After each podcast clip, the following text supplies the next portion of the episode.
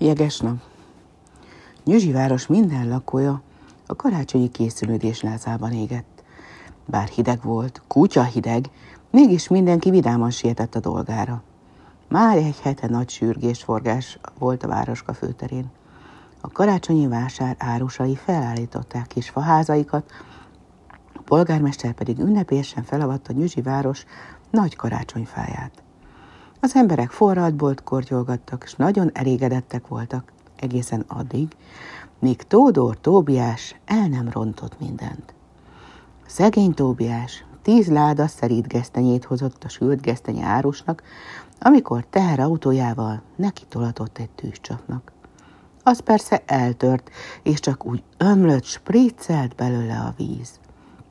Az emberek jaj veszékelve futottak szét, Hívjátok a dűzoltókat, hogy hozzanak egy nagy szivattyút, kiáltotta a polgármester, de alig telt bele negyed óra, és a víz már az árusok faházainak oldalát mosta. Nem volt mit tenni.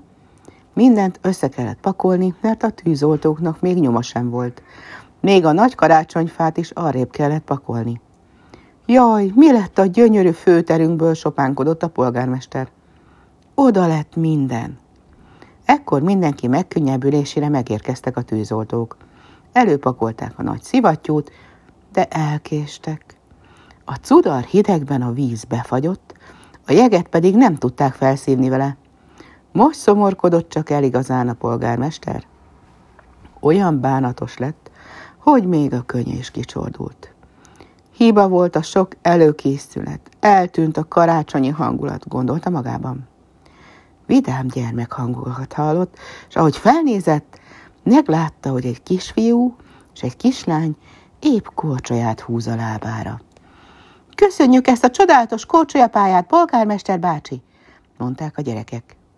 Sosem volt még ilyen jó karácsonyi ünnepség, mint az idei. Nem sokára még több gyerek és felnőtt csatlakozott hozzájuk, és rövidesen Nyüzsi város főtere megtelt nevetéssel és korcsolyázó emberekkel. A polgármester nagyon boldog volt, mert a rossz dolgokból végül mégiscsak kisült valami igazán jó.